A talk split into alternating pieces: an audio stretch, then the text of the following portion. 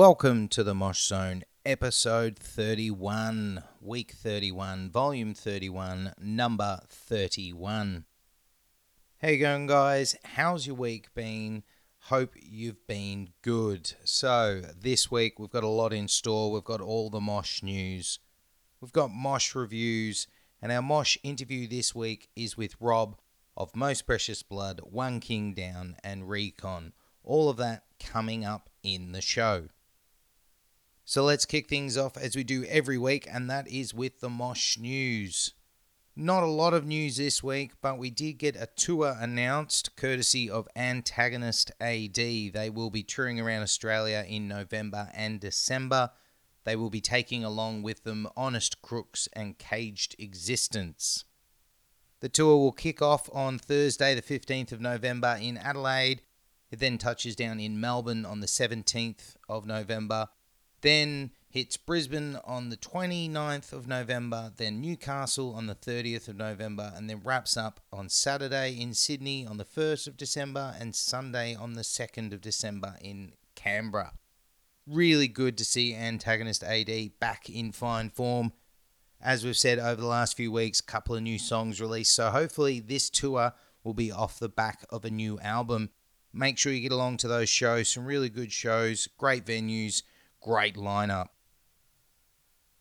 Jesus Piece released another song from their forthcoming album Only Self. The song is called Punish and it is through their label Southern Lord Records. The song sounds fucking immense. It is such an onslaught. It's got a bit of a sludgy, doomy feel to it. Really exciting. And I can't wait to delve into that album on next week's show. So that song is called Punish. It is by Jesus Piece and it's from their new album coming out next week called Only Self. British band Black Coast unleashed a brand new music video and song called Break the Routine. These British guys play a aggressive chaotic hardcore that's very very similar to Every Time I Die, Norma Jean, these kind of bands. This will come off their upcoming EP. We don't know much else about the EP, but we do know this song, Break the Routine, will feature. We can't wait to hear more. So the song is Break the Routine, and the band is Black Coast from England. Turnstile released a new music video for their song Bomb slash I Don't Want to Be Blind, which is off their recent album called Time and Space. It's quite an entertaining music video. It's more of a short film, not what we expected, but very entertaining. So the song is called Bomb slash I Don't Want to Be Blind, and it is by Turnstile.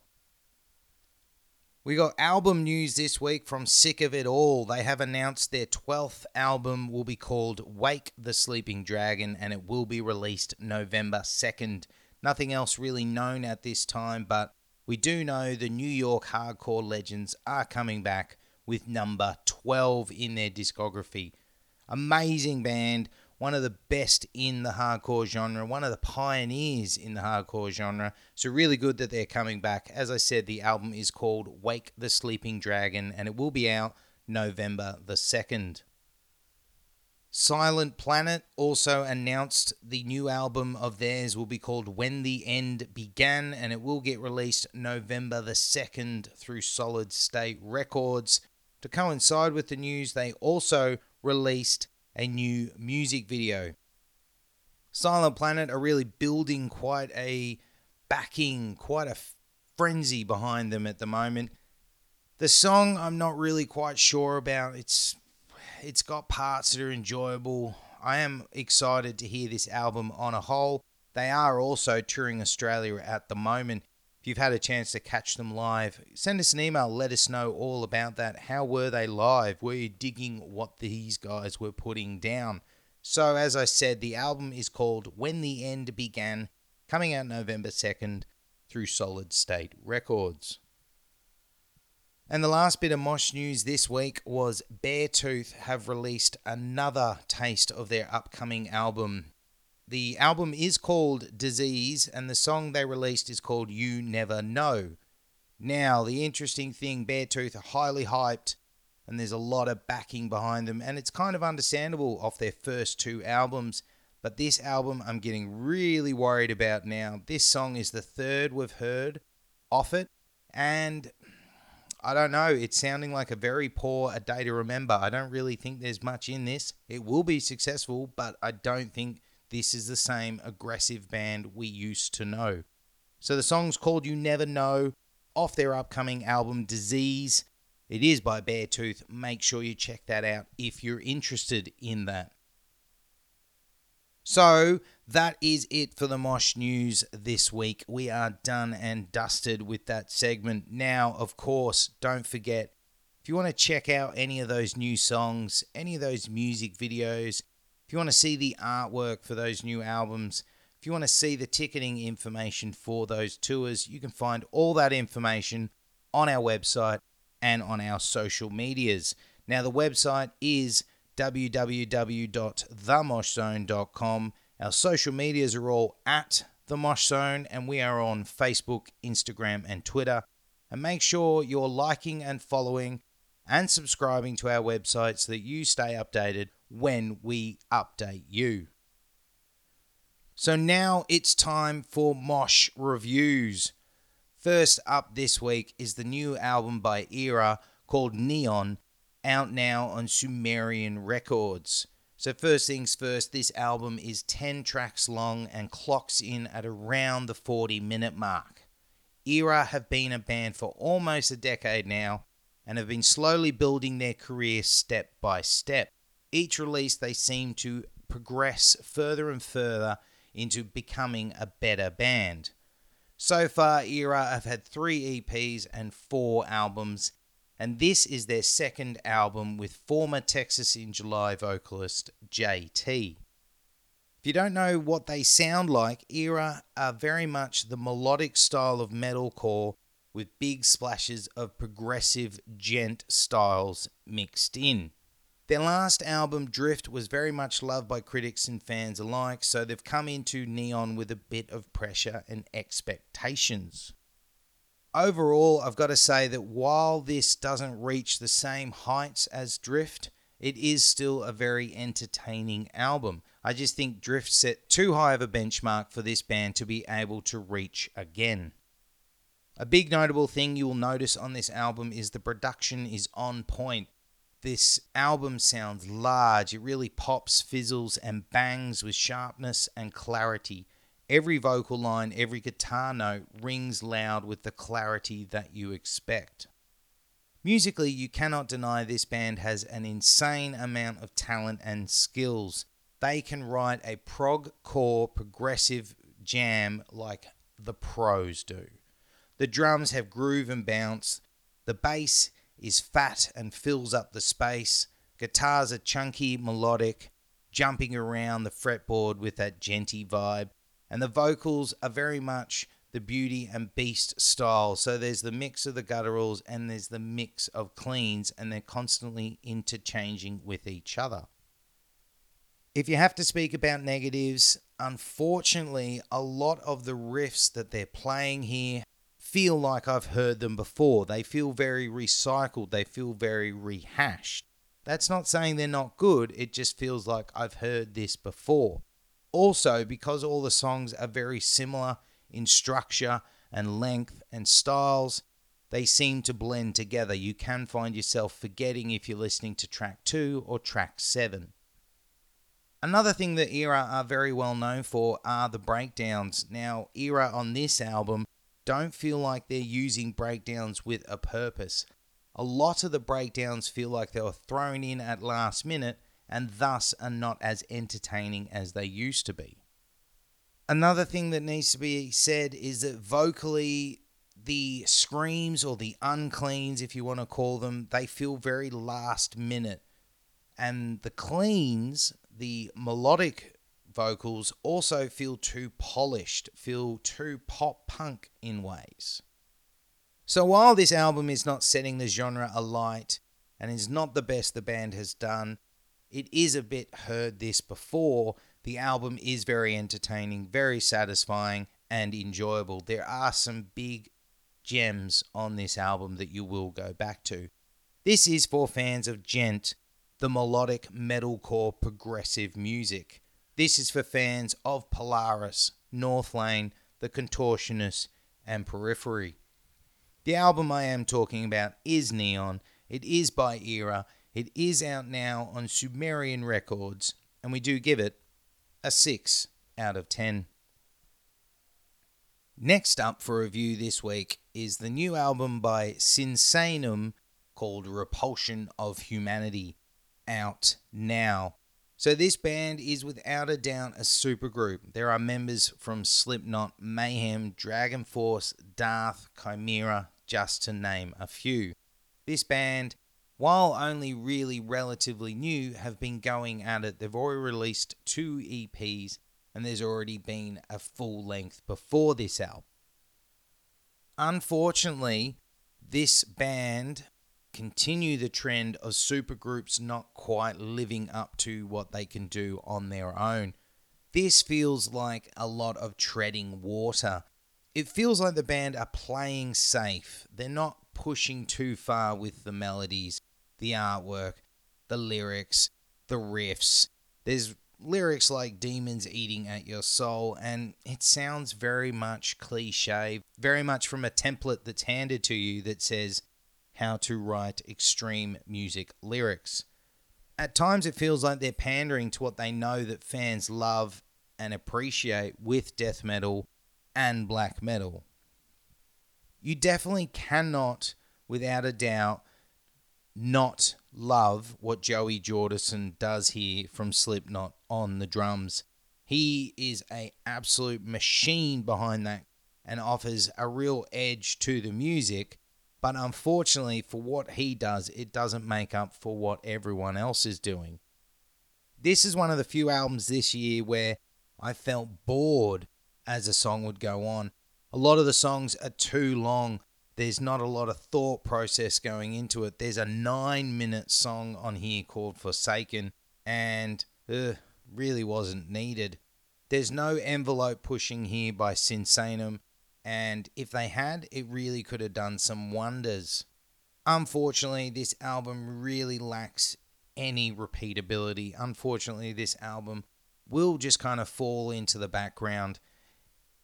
You cannot deny that this is well written music, it is well crafted, but unfortunately, because it's not pushing envelope, because it's a bit boring, because it is a bit safe, it doesn't really feel that exciting and worth your time. The album I am talking about is Repulsion for Humanity. It is by Sinsaenum. It is out now, and we do give it a 4 out of 10. Last up for review this week is the new EP by Earth Groans called Rahab, out now on Solid State Records.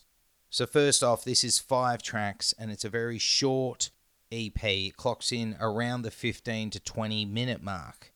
Now, I have to be honest here, before I got into this, I had a, quite a bit of hesitation and reservation before reviewing it, only because of the label and because I heard they were Christian. So, as you know through previous weeks, sometimes Christian metal can feel a bit too much, can just not be my cup of tea. But with Earth Groans, I'm so glad I gave this a fucking go. This is immense. There is so much going on here, and this is a really good band. This is a band I think everyone can get into in some shape or form. First thing you need to know this is their second EP. Now, what do Earth Groans sound like? It's a band that plays a metallic, chaotic hardcore, but they don't just do that. They also dabble in some deathcore, some metalcore, and some djent for good measure. The first noticeable thing about this EP is this is damn fucking heavy. Like this is heavy as shit. Was not expecting it to be this heavy. And it has a very off-kilter sonic siege of aggression going on the entire fucking time. Because this EP is short in length, this band have gone hard at it from the start. They've put their foot down and never let go. There is big, chunky, driving riffs, big, slamming, throttling breakdowns. There's a gallop and a groove to it, and there's brutal barking vocals in your face that are all about positive lyrical content. If you have to pick a negative in any way, and it is nitpicking, it is that sometimes there feels like there's no room for each track to breathe. Now, what I mean by that is sometimes it's all a bit too much. Now, if they created a bit of a space in all of this aggression, it would have allowed some moments to stand out more than they already do. But that's really picking at any negative that you can. I was really, really, really surprised about this. I was really, really entertained by this. Earth Groans have a lot going for themselves. Being their second EP, I can see themselves really going for it on the next album, and I'm really excited to hear that when it does get released, hopefully within the next year to two years. Earth Groans dish out plenty of aggressiveness through their vocals, through their riffing, through their breakdowns, and through their attitude across this entire EP. While at times it can feel one dimensional, it's definitely not boring and definitely not worth ignoring. There is no doubt that this band carries lots of energy, lots of willpower, and lots of potential. This is for fans of Norma Jean, Every Time I Die, Demon Hunter, August Burns Red. The EP I am talking about is Rahab. It is by Earth Groans. It is out now on Solid State Records, and we do give it an 8.5 out of 10. So that's it for the Mosh reviews, done and dusted in the can, all wrapped up for this week. What did you think of our reviews? Do you agree? Do you disagree? Hit us up, send us an email, get in touch. Is there something that's come out that we've missed? Is there an EP or an album that we haven't covered that has already come out? Hit us up, send us an email, get in touch. Are you in a band and you've got an EP or an album on the way? Hit us up, send us an email, get in touch. Now, of course, if you want to get in touch through email, you can send us an email at themoshzone at gmail.com. You can get in touch through the website, which is www.themoshzone.com.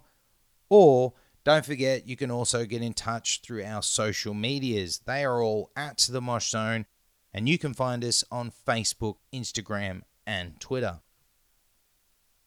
It's that time of the week now. It's time for our Mosh interview.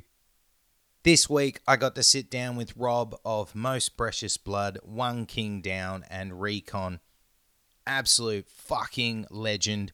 So, so, so grateful that Rob was able to take some time out for me and the Mosh Zone. Really nice dude, solid dude, and has been in so many great hardcore bands over the years and is still in some great hardcore bands going today. Thank you so much, Rob. Really, really appreciated it. Love the chat. Look forward to catching up soon.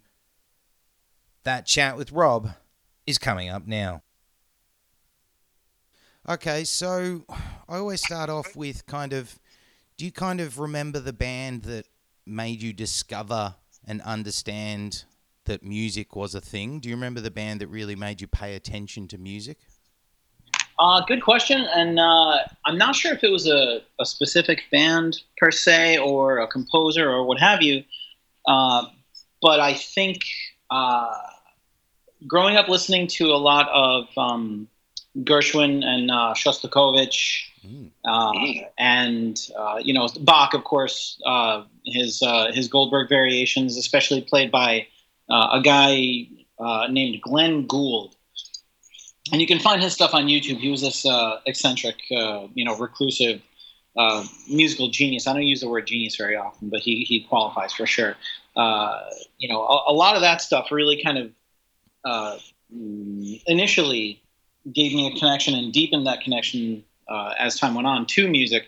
Uh, and, you know, that along with, okay, you know, early pop and, you know, growing up in like the 17, 18, 70s, uh, you know, I, I, had a lot of exposure to, you know, the, the very beginnings of, of some of the things that we enjoy, you know, like, uh, you know punk, for instance. Uh, but you know, in terms of a particular band that really kind of made me sit up and uh, you know that, that perked my ears. You know, it's that's a very difficult question to answer. Uh, I mean, a lot of a lot of metal back in the day.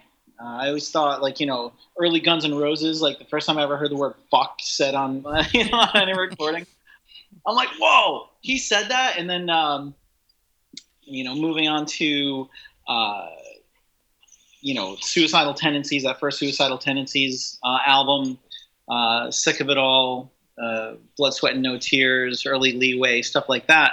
Uh, I was like, wow, okay, so this is this is a thing. Uh, but then when I discovered like you know stuff on the heavier end of the spectrum, like when I first heard uh, "Dopesick" by Eyehategod, mm. uh, yeah, that that was a very transformative album.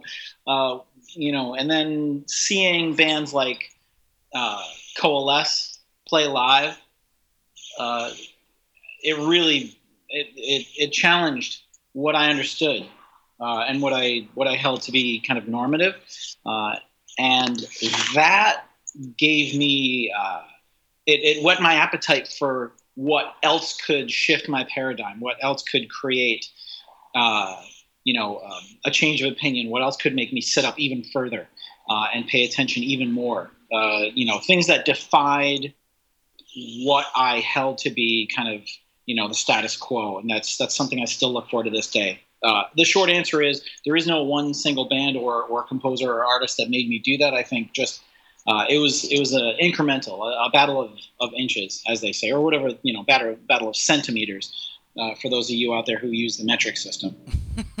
and you you grew up in New York, is that correct?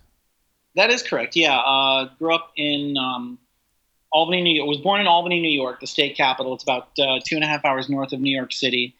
Uh, and then moved around quite a bit in the northeastern U.S. Uh, lived in Boston, Massachusetts for a number of years uh, on Mission Hill. Um, lived in Philadelphia for a number of years uh, on the main line of Pennsylvania.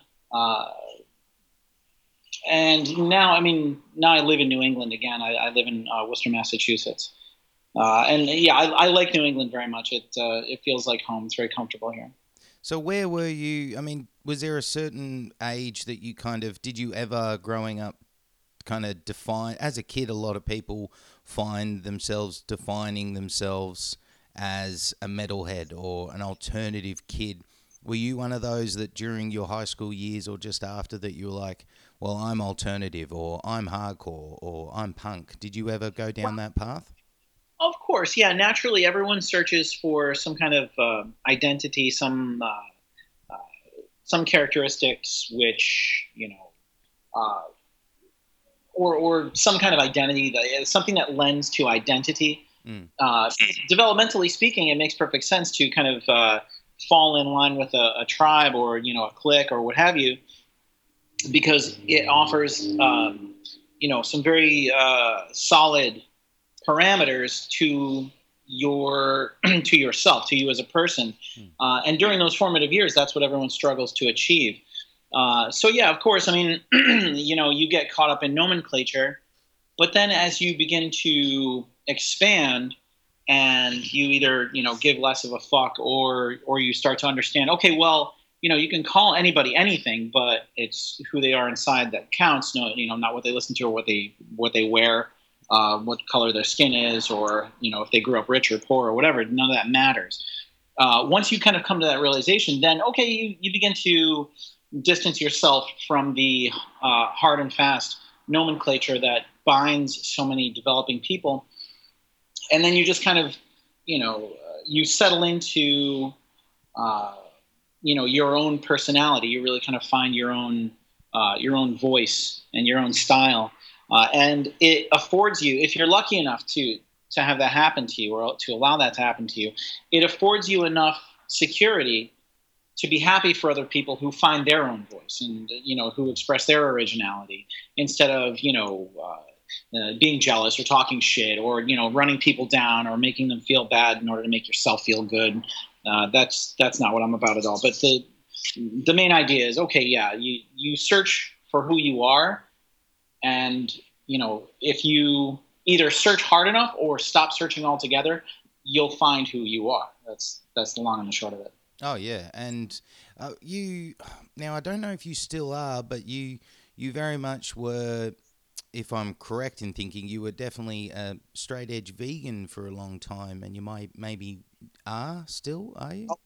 Well, I um, I'm currently omnivorous. I've been ah. I've been an omnivore since uh, well, shit, uh, 2008, 2009, something like that.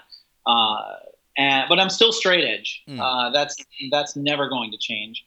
Uh, I'm not. Uh, I mean, I'm in no way, shape, or form attracted to, mm, you know, escapism or yeah. any you know d- device that would uh, limit my control over myself. But uh, but yeah, I uh, I I reintroduced meat into my diet somewhere around yeah 2009, I think and you know I, I know everyone you know who uh, all, all, the vegans get you know are in an uproar and you know it's uh, it's actually very comical to see uh, how cultish uh, some people can be about it. Now, this is not me pissing on anyone's articles of faith because it can it can be very religious for some people. The the whole idea of you know what you what you eat or drink should give you you know um, you know some kind of oh, how do I say it? Like, um, I don't want to say superiority, but you know, people people always believe that they're on the righteous path. Mm. You know, uh, and will many times dogmatically fail to uh, even entertain pers- any perspective other than their own. Uh, and I was guilty of that as well. To to you know to the nth degree, I was I was that person. Uh, but once you begin to kind of challenge yourself and your own uh, preconceived ideas of what you know what reality is, like what uh, uh, you know what what the narrative is that drove you uh, to make the decisions you made uh, you made, or you know even challenging yourself from from day to day. This is all. This is way more critical than just kind of toeing the party line, so to speak, uh, and you know pounding the table. Uh, talking about you know animal rights or the health benefits of plant-based you know eating or what have you uh, that's uh, in, in, my mind, it's it's most important to challenge yourself constantly. And okay, you know, some people take tremendous issue with my decisions, uh, but they're my decisions. Mm, uh, yeah. so, I mean, I, I, hate to I hate to disappoint people, um, but you know, people have to ask themselves why they're they're so upset over what other people do with their lives. And okay, you, you have the, the ethical argument. Well, it's not just your life; it's the lives of the animals, et cetera, et cetera. Okay, correct. But then we can get into uh, you know deeper uh, you know moral waters and talk about okay, uh, child labor or human rights overseas or what have you. Uh, and then and then the discourse and debate and conversation just never ends.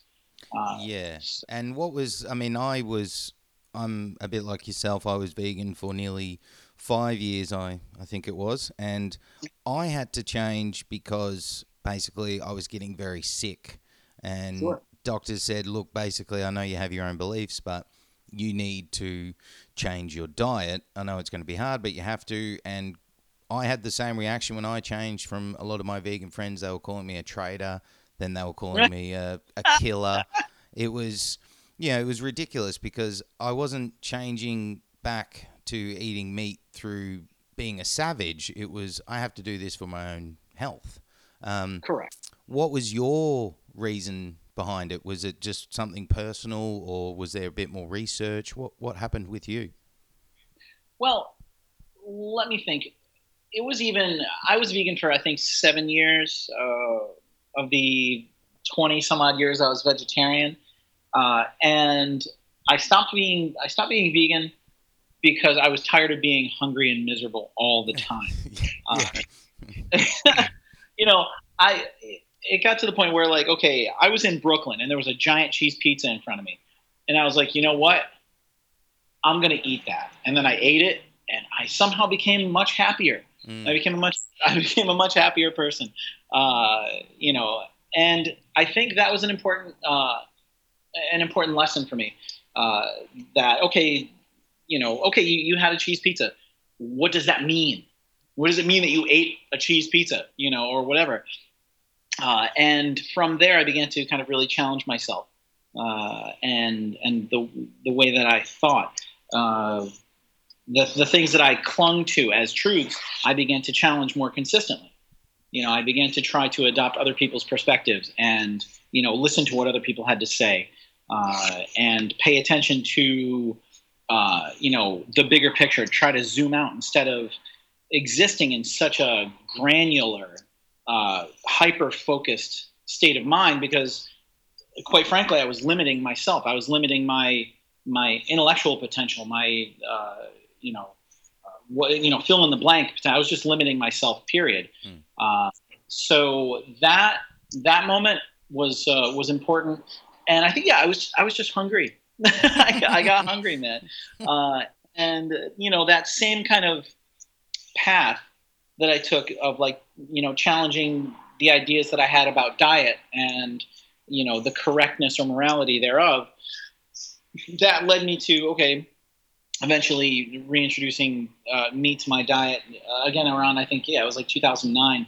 Uh, I was a competitive power lifter uh, for quite some time, and you know diet was diet's incredibly important you know in, in any context, but in the in the context of competitive powerlifting and, and training, uh, I felt you know I felt this bizarre primal craving like i my body was hungry for something that i was not giving it uh, and I, I kid you not, within I think 30 or 40 days after reintroducing meat to my diet, my my deadlift went up oh 60 probably like 25 kilos Jeez. almost 30 almost 30 kilos like oh. overnight you know and and for those of you at home who, who don't use the metric system just multiply that times 2.2 yeah wow yeah that, and there you have pounds. Uh, so you know, it, it's it's kind of a it's a touchy subject because so many people are so up in arms over it.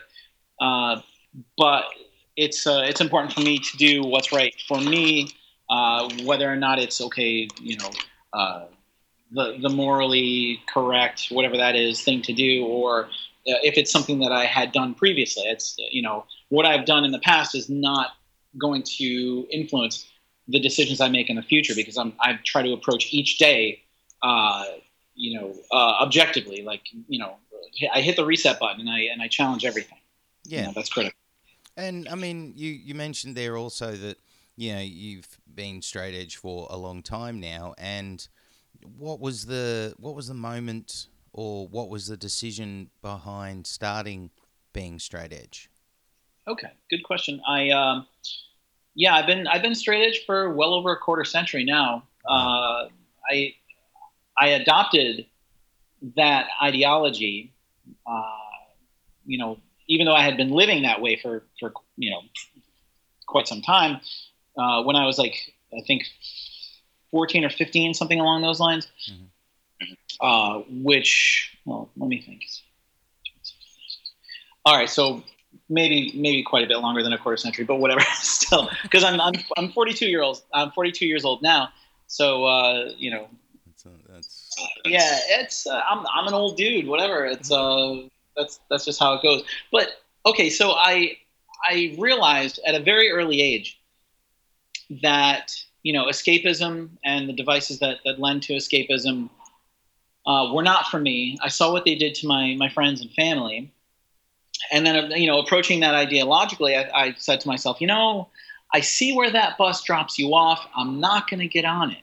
Mm. uh, you know and for other people okay you know whatever works for them. If it works for them cool. Uh, far be it for me to tell other people how to live their lives but for myself uh, you know that's that's not an option uh, i'm not necessarily a control freak but i do enjoy uh, maintaining a, a modicum of control over over what I can control in my life because I'm just trying to make the best life for myself. Mm. So it, it boils down to I mean it, it sounds you know mm, a bit a bit selfish or like more hedonistic than than I intended, but the the main idea is I I can see what uh, what that path does to people, and I want better for myself. Hmm. You know, I, I want more for myself, which is not it's not out of the question uh, to want more for yourself, to be to be greedy for the best things for yourself, as long as you're not uh, pursuing them at the expense of the health and happiness uh, of others. You're not you're not turning people into uh, stepping stones, you know, to go after what you want. I'm just saying I'm not going to drink because uh, you know it, it, makes you slow and stupid, and uh, you know I'm I'm busy. I got shit to do. I'm not gonna, you know, I can't slow myself down. I have things that need to get done.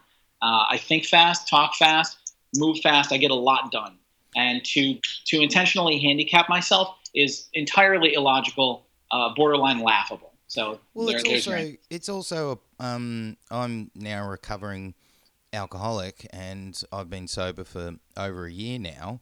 And thank you. It's I think I think the thing for me that since I opened my eyes to it was it's it's a fucking poison, and we don't realize in Australia especially it's in our culture for some reason to drink. You finish work, have a drink.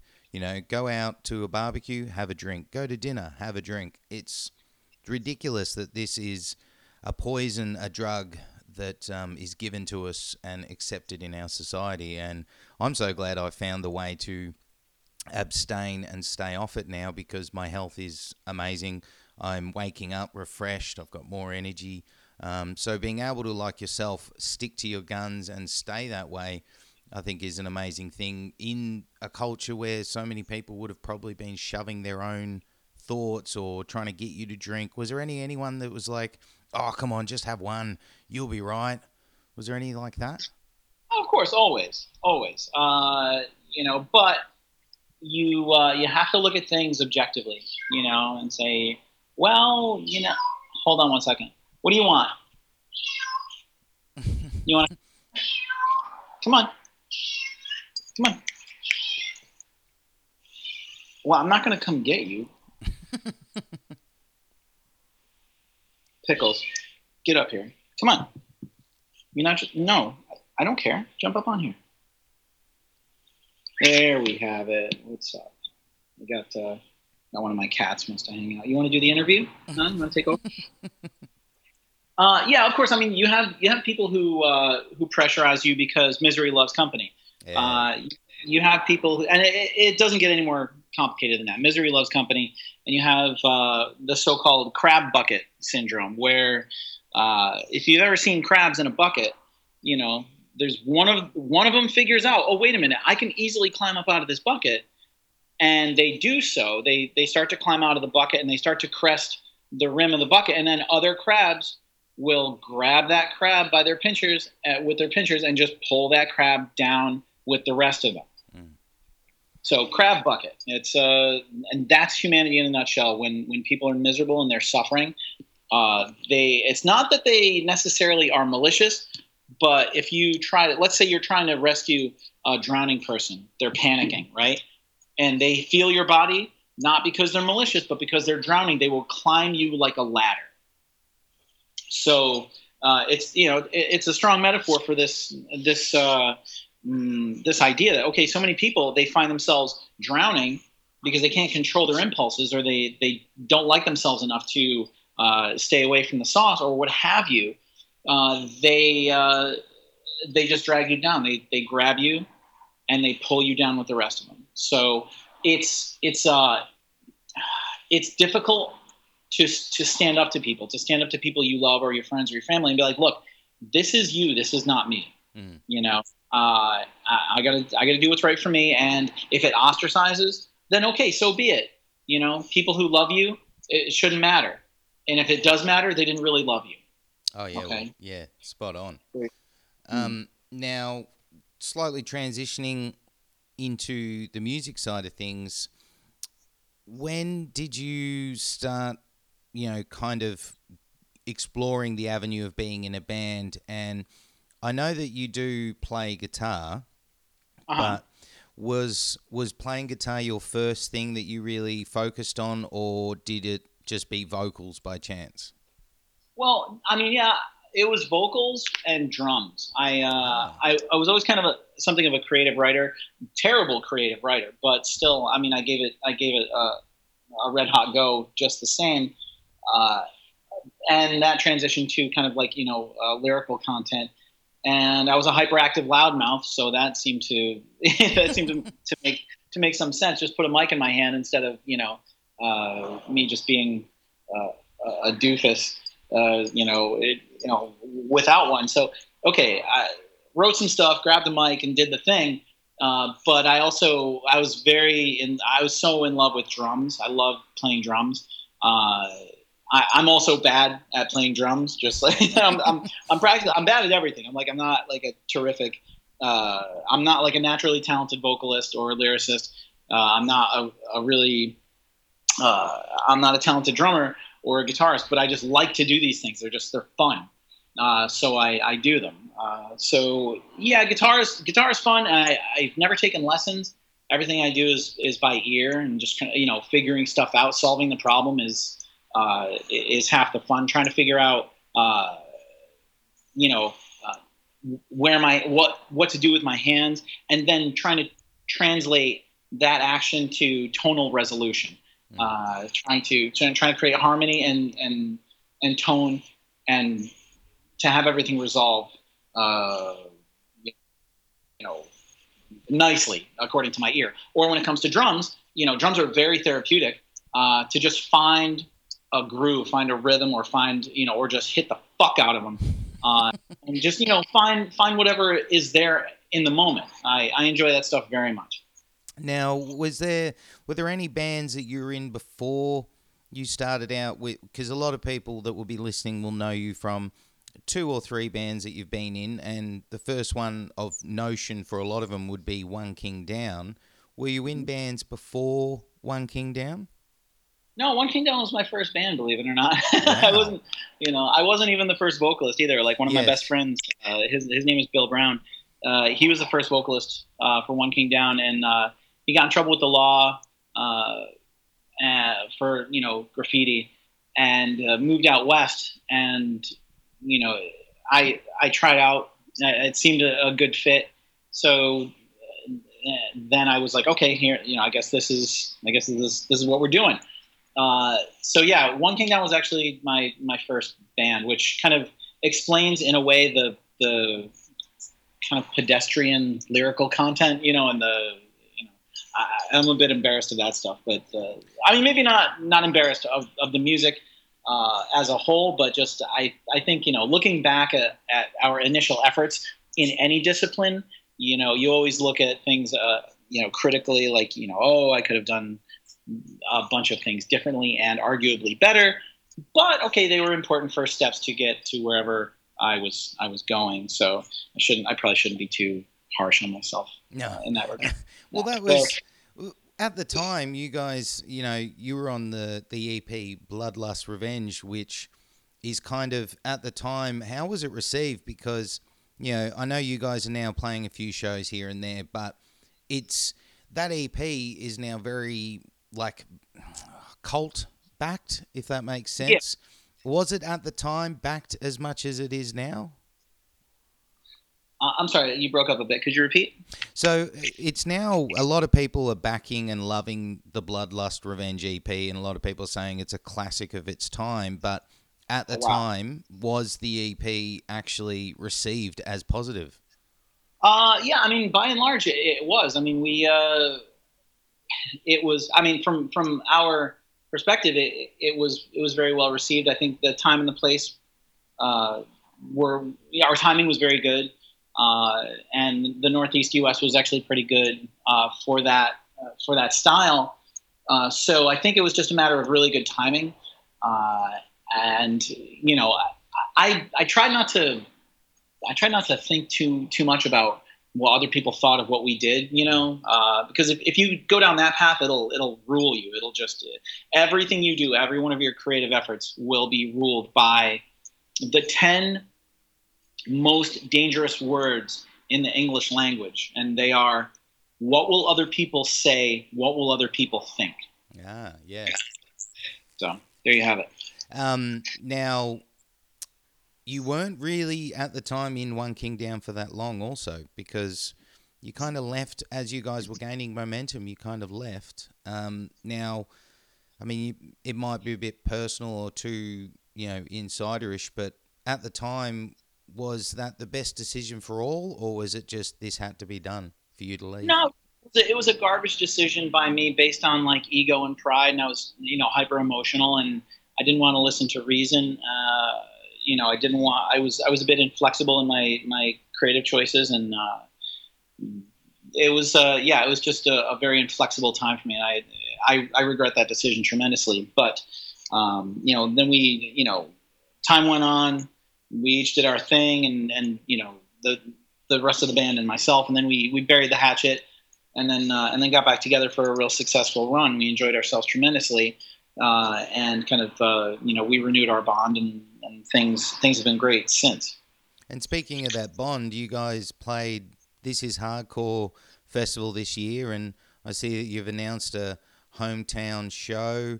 So, is there any what's going on in the One King Down camp? Is it just we're just going to have some fun, or is it ooh, could there be something brewing? Could this keep uh, going for a while? Well, you know, we try to limit our uh, expectations and, and our you know uh, our ambitions uh, and just kind of take things as they come. you know, we we hadn't planned on doing much else outside of this is hardcore. Uh, I mean, I'm sure other offers will come in, but you know, we all have quite a bit of responsibility now in our quote unquote adult lives. You know, uh, families and mortgages and and all that unpleasant stuff that no hardcore kid wants to think about. Uh, but that's that's really that's the nature of, of life. Uh, so if something's going to you know distract us from from our responsibilities, it had better be goddamn good. Like you know, it better be uh, something super fun that we're all really into. Uh, I mean, even even for nostalgia's sake, but that's uh, that's the long and the short of it. We're not really kind of uh, we're not trying to take over the world. Uh, we're just trying to you know maybe play a show or two and, and have a blast doing it. Now you mentioned you know you look back and you you're not you cringe a bit in a way at what you wrote back then. Now, an interesting thing or question I've got is you guys were known One King Down as a vegan straight edge band. Do you find those lyrics still have purpose and meaning for you now, even though you're not necessarily in the same, you know, lifestyle in many ways? Yeah, I mean, uh, you know, they they certainly they mean something. Yes, of course. Uh, I don't think One King Down was was never a, a, a fully vegan band. Uh, we were all straight edge at one point, and that's you know that's even now that's changed. Uh, but that's fine because once you release an album, you release a song, or you release anything creative, it becomes its own thing, you know. And you take you take the leash off, and it's out there in the world forever, it, and it, it, becomes its own entity.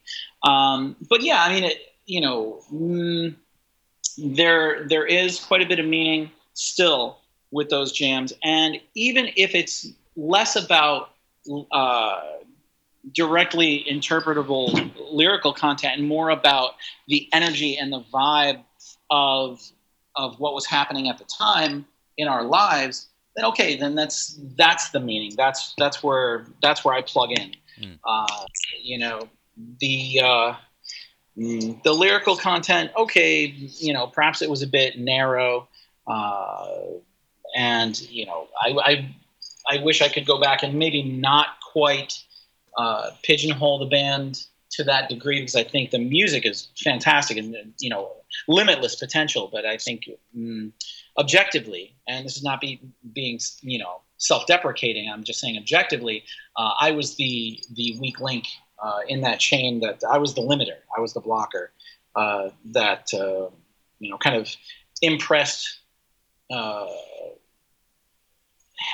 very specific ideas onto music that that didn't want to you know that deserved better i think that deserved better than to be a vehicle for a political ideology or to you know some kind of uh, specific uh, ethos or what have you.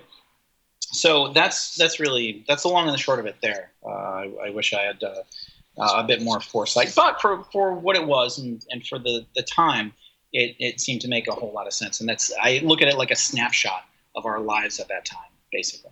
And you went from One King Down and then you joined Most Precious Blood. And just like One King Down, you came into Most Precious Blood not as the founding vocalist, you came in as, you know, on the second album, you are now the vocalist.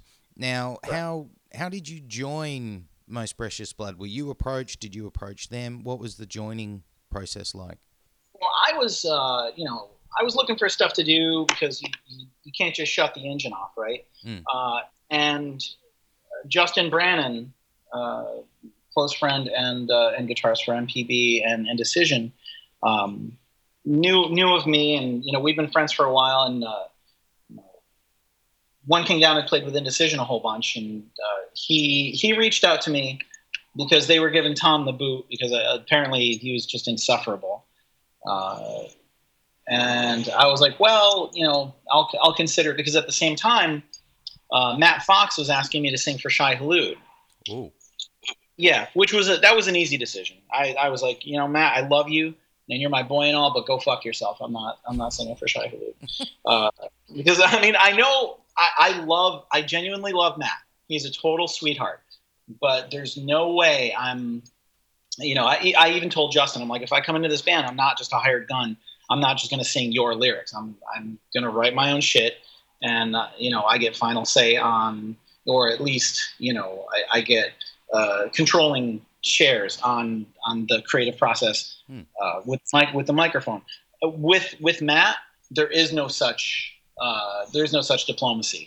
It's uh, it's it's his way or the highway, and I think that's why the uh, there's there's been such a revolving door, uh, al- almost you know laughable revolving door with uh, with the Shai Hulud thing. So anyway, yeah, Shai Hulud uh, and Most Precious Blood both wanted me to to take the helm uh, at the same time. So I told Matt to go fuck himself. I love him, but I was uh, like, I love you, go fuck yourself. And then I told Justin that uh, that I would consider it, and I eventually took him up on the idea. And I think, am I right in thinking that Most Precious Blood was a very successful vehicle for you as a vocalist over your career? I- don't know, maybe. Really? I, I'm not sure. I mean, how do you measure success? I, you know, I true. think uh, it helped me grow. It helped me kind of uh, expand my uh, my my creative horizons and my my content, and uh, it it it definitely challenged me in ways that I didn't expect. And you know, uh, I tried to approach the the the work uh, objectively, but still passionately. So yeah, I mean, I suppose there there was a modicum of, of success there in that it it lent to my my growth as a musician or as a performer or what have you. Um, mm, yeah, but in, yeah, in terms of like overall success, like you know, notoriety, getting getting recognized, getting known, I, I, maybe I don't know. I, I've never really thought of it like that.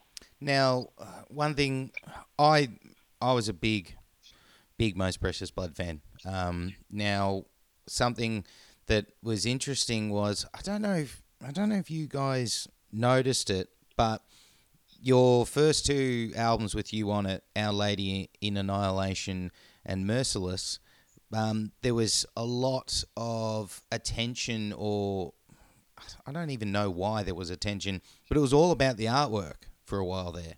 Oh yeah, the Our Lady uh, idea. Yeah, like uh, mm, the, The- whole The Mary really with the iconography. Yes, yes, yes. Well, I mean, it, it pissed a lot of people off, and good. You Mm. know, uh, we're not we're not trying to be trolls. We're just trying to get people to ask questions of themselves, like why are they so upset at an image? Like, uh, what do they what do they have to be mad at? What's what is it that we're challenging that is so fragile that it requires uh, a response like that? You know, what what nerve are we striking? You know, just just ask yourself these questions, and and if if you can, and if you do, and you come to some conclusion, or you at least think about it, then okay, maybe you're you know maybe the the artwork has done its job. You know, maybe that's that's the main idea. We've gotten you to to think a little bit, or you know, challenge yourself a bit. That's the main idea. And then Merciless was that one was even it. You took it up another notch with the you know people not wanting the artwork because they even had to change the front on you guys because I'm looking at the CD here now and on the front is just a, a sheet with a blood spot and then you open it, and then there's the face of the guy whose face is destroyed. Now, and that was an actual photograph. That was actual makeup. Like that's really that's okay. A, that's a real. That's a real dude. Now, I mean, was it the was it the label that changed that on you guys and said, "Well, you can't have that at the front. That's just not acceptable." Yeah, I think I think that we were uh, yeah we were being challenged uh, by distribution by the label or whatever. Uh, so we uh, we made that concession because okay, it still didn't change the primary theme. You know, we were like, okay, we can be more subtle about it, and then just hit them hit them with it on the inside, no problem. But we we were not willing to budge on the Our Lady cover. Uh, absolutely not. Now, those albums were also on Trustkill, and you know, a lot of people have had, you know, have come out and said they had negative experiences and it was shit or, you know, fuck them and all of that. Yep. But Yep. what was your experience with the label? Because you were on those two albums were on Trustkill, and then um, DNR was on what Trustkill then became, which was Bullet Tooth. Yeah. So, what was your Well, relationship? Negative experiences, they're shit. Fuck them. Well, there we go. That that's to the point. Love it. That's um, was it was it literally just always a shitstorm, always pushing up, pushing There was uphill? always there was always something. Like Josh was always at you know Josh Trustkill, Josh Grabelle, fucking rich boy. He was always after some angle. Uh, oh, hang tight. Sorry. Yeah, he's he's always working some angle, some fucking shitty, slimy. Uh, I don't I don't even I don't want to give that dude any press time. Fuck him. Uh, I even saw him backstage at This Is Hardcore. Ooh. And, and uh, one of my best friends, John Torn, was there for it. I walked up to him like, Josh Grabelle. Ha! I shook his hand. I'm like, oh, dude, you looking real good. Looking real fancy. You know? Uh, and, and John said to me afterwards, he's like, dude, that was fucking hard. I'm going to steal that. I see one of my enemies. I'm just going to say their name and say, ha.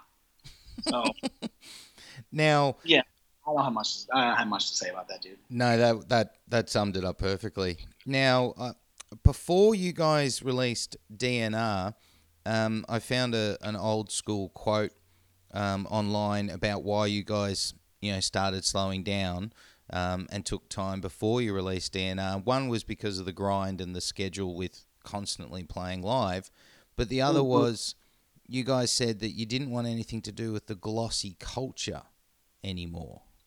Correct. Now, Yeah, can it- you can you it got, it just got too it got too fancy it got too like uh mm, it just got too polished you know it got too um i don't know. We were touring with bands who couldn't wipe their ass without their tour manager. Fuck? you know? They they couldn't like uh, all these other bands and, and these people just had no diy ethic. They had no work ethic. They didn't know what to do. Um, because you know th- they need to have you know their uh, mocha frappuccinos and gps and all this bullshit. And they need to have like a, a, a rider that you know two inches thick. Uh, it's like look you know we we drive 10 hours to play in front of 50 people for 10 bucks and you know uh, some shitty fucking stew or whatever. Maybe we didn't get fed or whatever. You know, those those are the those are the dues you have to pay or you had to pay back back then. Now, not so much. People people have it very easy, and uh, I'm you know I'm not trying to sound curmudgeonly, but that's that's the truth. Uh, and it was just it became too you know mass media. It just it just became too much, and we were just like, you know what? Yeah, we're out. Um, you know, I, I I touched upon that in the lyrics of uh, of the song DNR. Mhm. You know, uh, I'm not gonna I'm not gonna cheesily recite the fucking lyrics, but you know, just uh, just just look them up and uh, and, and you'll see what we meant. Now, you guys kind of called it a day in, yeah, I think it was around 2012, 2011, because that album, D- DNR, just kind of, it felt like there was no fanfare. It just kind of got released and that was it. Like, Correct. some people, if you knew about you, the band, you knew the album got released. Um, I told some other friends that were into Most Precious Blood, I was like, did you get the new album? They're like, new album? I didn't even know, Oh, didn't know there was one. Um, of course, because again, back back to Josh Grabelle being a shithead. You know, he here here's a common trick. He uh, he would do this Trustkill ad, a full page Trustkill ad, and then put like you know a one inch by one inch squared, uh, you know, album cover, Most Precious Blood album cover or whatever, in the corner, and charge it to us, and charge the full page ad to us. Oh fuck. You know, yeah, he's a fuck, whatever. But yeah, that's. I mean, it's no wonder. Uh, it's it's it's no it's no surprise there. Now, most precious blood have been put to rest for a while. Is Mhm. there any thought of maybe getting back for one-off, you know, No, anniversary shows? Not really, not really. I think uh, Matt and I had a falling out. Uh, bass player, he's like, uh, he's so bummed out that I'm not vegan anymore. But all right, you can go be the vegan police elsewhere. I don't give a shit. Uh, Justin lives in, oh, he lives in Atlanta. Justin lives in Brooklyn. Uh, Rachel lives in California. I live in uh, central Massachusetts. And Colin lives uh, in Australia, last I knew. Mm. So yeah, we're spread out all over the place like the Voltron lines, and uh, you know I don't see us playing uh, any shows anytime soon. Oh, well, let's move on to what you did next. Now, is how do you pronounce? Is it Ishimura? Ishimura? Oh, Ishim- Ishim- Ishimura and Shakushu Gokan. Yeah, that's uh, my buddy Jared and I just did this like uh, you know the fast and sloppy grindcore uh, stuff. Uh, that's that was just fun stuff to keep us busy. Uh, you know, you can you can look us up. You'll you'll find uh, you'll find us on Bandcamp or you know some. I really, I, I really enjoyed it. I liked it. Oh, all of that stuff was done with no pitch shifters. All that stuff is actually my voice. it just sounds and i love it it sounds raw i mean there's just a raw anger and energy in that that um i don't think you really a lot of bands are trying to achieve that now and that it seemed seamlessly um so that was obviously just some fun that you had for a while and then Sure. you popped up um you joined recon Correct. wow now how did that come about Uh, well, I mean, those are some of my best friends. We all grew up together. I actually did a guest vocal spot on the uh, on the Recon demo, like in the you know 1400s or whenever we did that. So uh, they, they were they were in need of a vocalist, and I, you know I was looking to do something creative, and Mike was Mike let me listen to like the uh, the Hell uh, demos, and I'm like, oh dude, I want in. This sounds great. So we just made it happen. It was a lot of fun. It just made a lot of sense. We're we're all super close friends. Is it is that still an active thing? Yeah, we're playing a couple shows. Uh, we're playing uh, on the 25th. We're playing uh, Mosh for Paws. It's like the uh, a dog uh, rescue and shelter benefit uh, in New Jersey. Um, that's August 25th, and then uh, we're playing Tsunami Fest this year too. So Ooh. yeah, we, st- we, still, we still do stuff. What about any any possible more recordings? Because that Hell EP was, I think it was 2012. Anything maybe on the horizon? Anything from you recorded wise um, on the Uh, horizon? Oh, I got, I got a whole bunch of stuff uh, in the pipeline. You're, uh, uh, I can't I can't let any cats out of the bag just yet, but uh, you know, just keep your ear to the ground, and, and uh, uh, all good things will come to those who wait. And then for those who wait yet longer, uh, stuff will come from me. Just, just all, it's good things, but still, it's it, it counts. Now, only a, one or two other questions I wanted before we wrap things up, dude. And one was, um, you know, you've been, you know, you say you're old, but I, I don't think you're old. You're only 40 something. But um, now you've seen the industry or the record industry kind of go through many different phases. Um, Mhm. You've seen it go from being all about the CD, and now it's all about the streaming and the downloading. Where Yep. where do you, as an artist, see the industry today? Do you see it in a positive way or in a kind of negative way? Neither. Uh, it is Oh. fascinating to see uh, how it has evolved so quickly. How people consume, uh, you know, creative product, and, and you know how people uh, purchase or or take possession of creative stuff. Uh, and I can't make any predictions, uh, nor do I assign you know positive or negative. Uh, uh, anything to anything. I just uh, I, I look at it kind of objectively. I think it's absolutely fascinating. People are going to get what they want, you know, no matter what. Uh, and you know now the internet just like makes everything super easy. Uh, so you know I, I have no uh, I have no problems with anything one way or the next. Uh, I just I, I just want to see everyone get creative and, and just share their stuff, put their stuff out there, and go to you know put on a live show and just freak out and sell shirts. That's it. Now, then the follow-on question from that is, um, how do you, where do you see hardcore in 2018? Because you know you kind of stepped away with most precious blood for a while there, saying about the glossy culture. Do you do you see hardcore still in that glossy element, or do you think it's gone a bit more guttural? Yeah, it's it's definitely changed a bit. Uh, I think things are getting weirder again, which is a huge plus. Uh, you know, people are, are taking more risks, which is always good. Uh, and you know, the weirder and more risky and more out there things get, uh, the the better.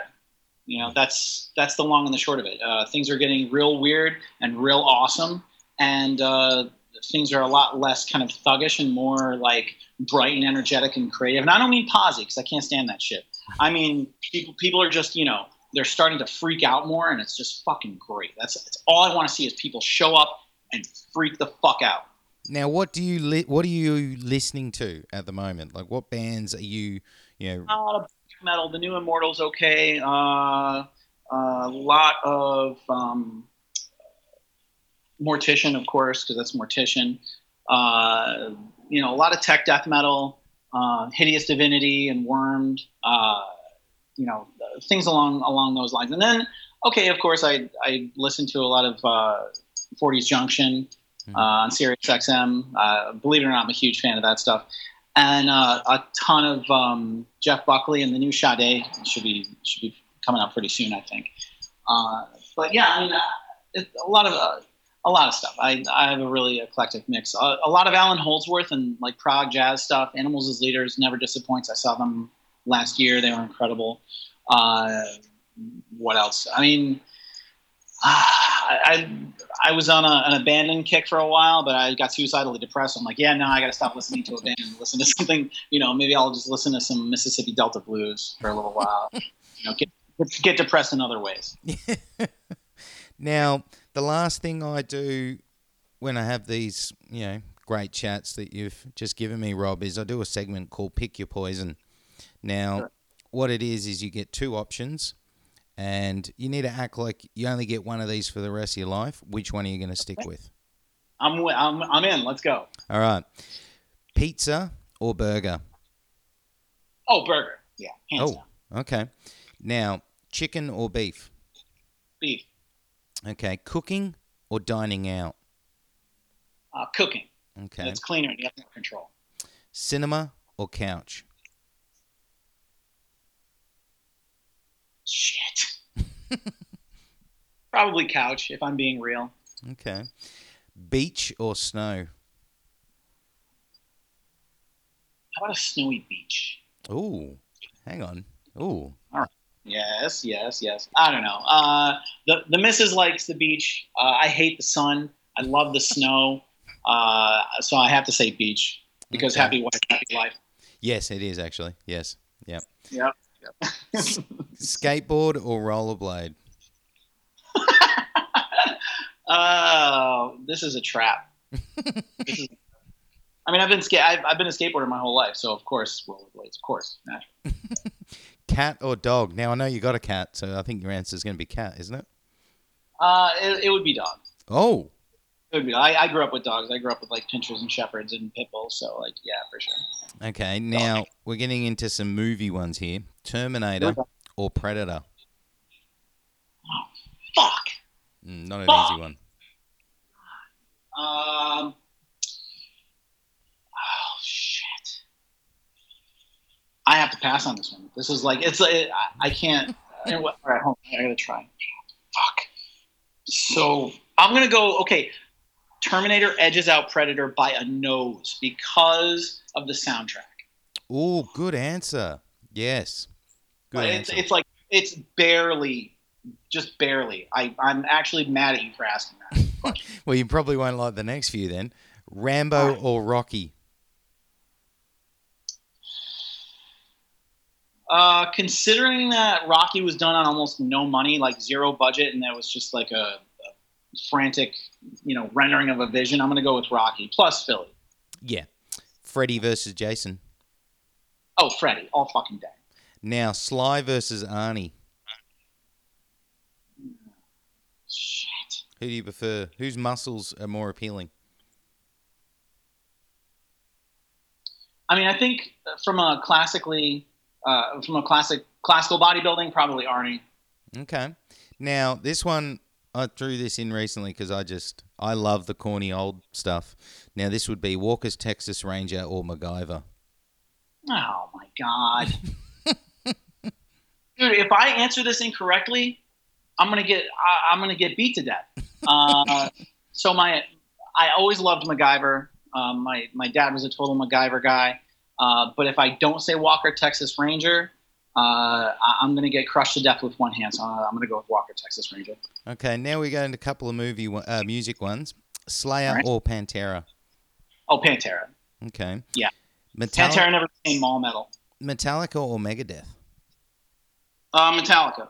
Uh, first first three albums, first four albums, Oh yeah. and nothing. Sabbath or Van Halen. Oh my god. Okay, Sabbath if it's all of Van Halen, but Van Halen if it's just Diamond Dave. Ooh, nice answer. Terror or Madball. Mm, not Madball. That, there you go. That's easy. Um, now, last couple: mosh pit or up the back. Oh my god. Uh, pass because I don't care.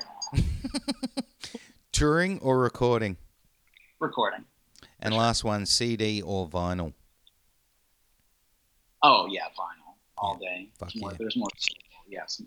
Uh, Rob, thank you so fucking much, dude. That was uh, that was just fun. That was uh, that's Uh, that was a great pleasure. Yeah, I, I certainly appreciate you taking some time and uh, and having me on. It's fucking this this rules. This is a, this is a great talk. So that was my chat with Rob of Most Precious Blood, One King Down, and Recon. Thank you so much again, dude. Much love, much appreciated, and so much respect. Thank you for taking time out for the show. So that is it for the Mosh Zone episode 31, wrapped up in the can, done and dusted. Thank you for tuning in. I hope you had a great time listening. I had a great time putting this all together. If you're a first time listener, thank you for taking time out for the show. I hope you enjoyed it enough that you will come back for further episodes. If you're a regular listener, thank you as always for tuning in to my ramblings and to the Mosh Zone. Forever grateful for your support. Thank you as always. Now, if you've got time this week, help us out. Share the podcast. Let your friends know about the podcast. Share it on your social medias. Any help you give us, we are forever grateful for. Your help is essential to getting us out to more people and helping the Mosh Zone grow. Now, don't forget, subscribe to the website. The website is www.themoshzone.com. Don't forget to like and follow the social medias. Those are all at The Mosh Zone on Facebook, Instagram, and Twitter. And also, don't forget, you can send us an email at themoshzone at gmail.com. Thank you again. Have a great week. Stay safe. Open the pit.